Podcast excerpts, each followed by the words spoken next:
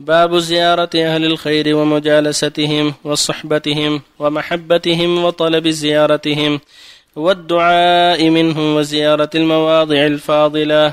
قال الله تعالى وإذ قال موسى لفتاه لا أبرح حتى أبلغ مجمع البحرين أو أمضي حقبا إلى قوله تعالى قال له موسى هل أتبعك على أن تعلمني مما علمت رشدا؟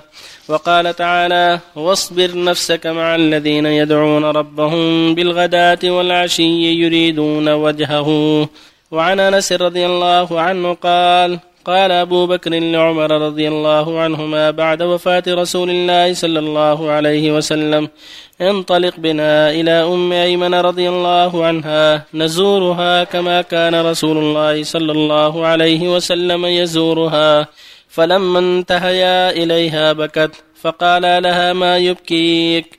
أما تعلمين أن ما عند الله خير لرسول الله صلى الله عليه وسلم؟ فقالت إني لا أبكي أني لا أعلم أن ما عند الله تعالى خير لرسول الله صلى الله عليه وسلم ولكن أبكي أن الوحي قد انقطع من السماء. فهيجتهما على البكاء فجعلا يبكيان معها. رواه مسلم. وعن أبي هريرة رضي الله عنها عن النبي صلى الله عليه وسلم أن رجلا زار خله في قرية أخرى فأرسل الله تعالى على مدرجته ملكا فلما أتى عليه قال أين تريد؟ قال أريد أخلي في هذه القرية.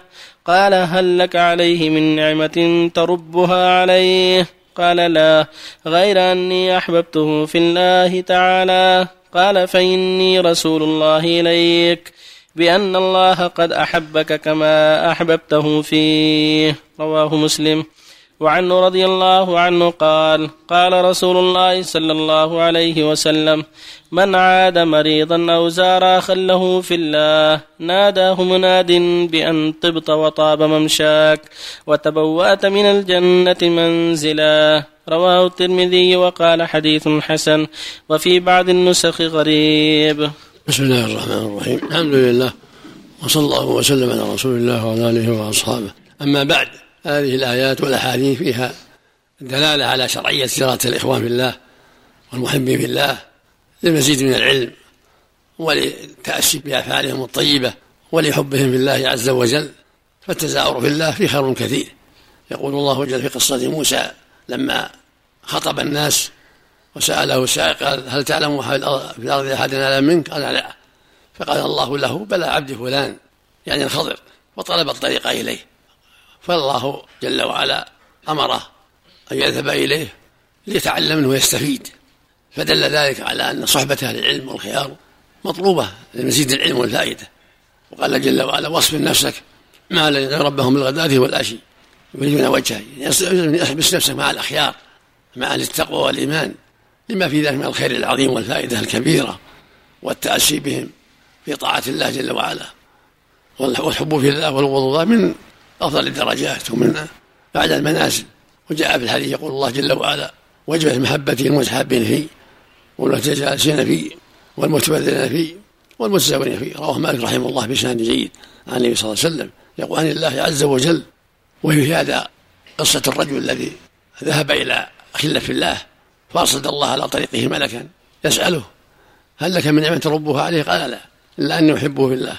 قال إن رسول الله إن الله أحب قد أحبك ما أحببته كذا قصة أم أيمن لما زارها الصديق وعمر رضي الله عنهما. أم أيمن هذه حاضرة النبي صلى الله عليه وسلم. كان يزورها صلى الله عليه وسلم ويحترمها ويكرمها. فزارها الصديق وعمر بعد ذلك. تأسى من النبي صلى الله عليه وسلم في زيارتها. فلما زاراها بكت. فسألها لماذا بكيت؟ ألا تعلمين أن ما عند الله خير لرسول الله؟ قالت بلى. ولكني أبكي لانقطاع الوحي. فهيجتهما على البكاء لأن الوحي كان ينزل بأخبار الناس والأمر والنهي وبموت النبي صلى الله عليه وسلم انقطع الوحي واستقرت الشريعة. فهذا فيه زيارة الأحبة في الله من الرجال والنساء وأن المقصود من ذلك التذكير بالله والتأسي بأهل الخير والاستفادة من علم أهل العلم والتأسي بأعمال أهل الخير.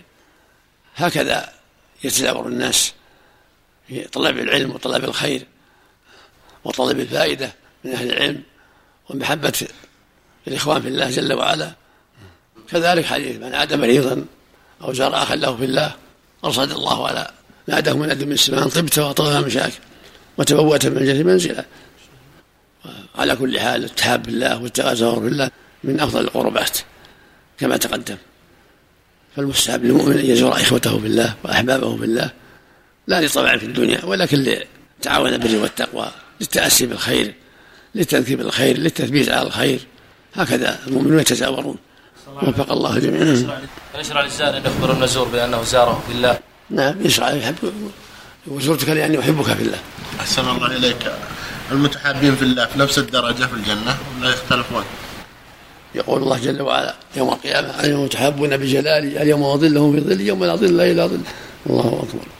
والحديث الآخر سبعة يظلهم الله في ظله ذكر منهم المتحابين في الله. الله أكبر. نعم. شيخ زيارة أهل الخير هم أحسن عمل كالعلماء والدعاة أحسن عمل؟ لا أهل الخير وأهل أهل الصلاح.